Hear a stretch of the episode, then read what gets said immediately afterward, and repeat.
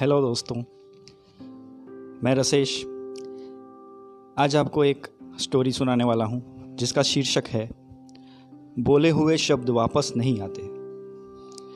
तो दोस्तों, शुरू करते हैं। एक बार की बात है, एक किसान ने अपने पड़ोसी को भला बुरा कह दिया। पर जब बाद में उसे अपनी गलती का एहसास हुआ तो वह एक संत के पास गया। उसने संत से अपने शब्द वापस लेने का उपाय पूछ लिया।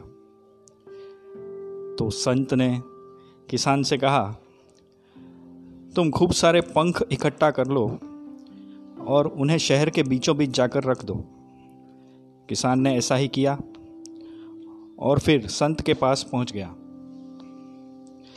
तब संत ने कहा कि जाओ और अब उन पंखों को इकट्ठा कर कर कर वापस ले आओ।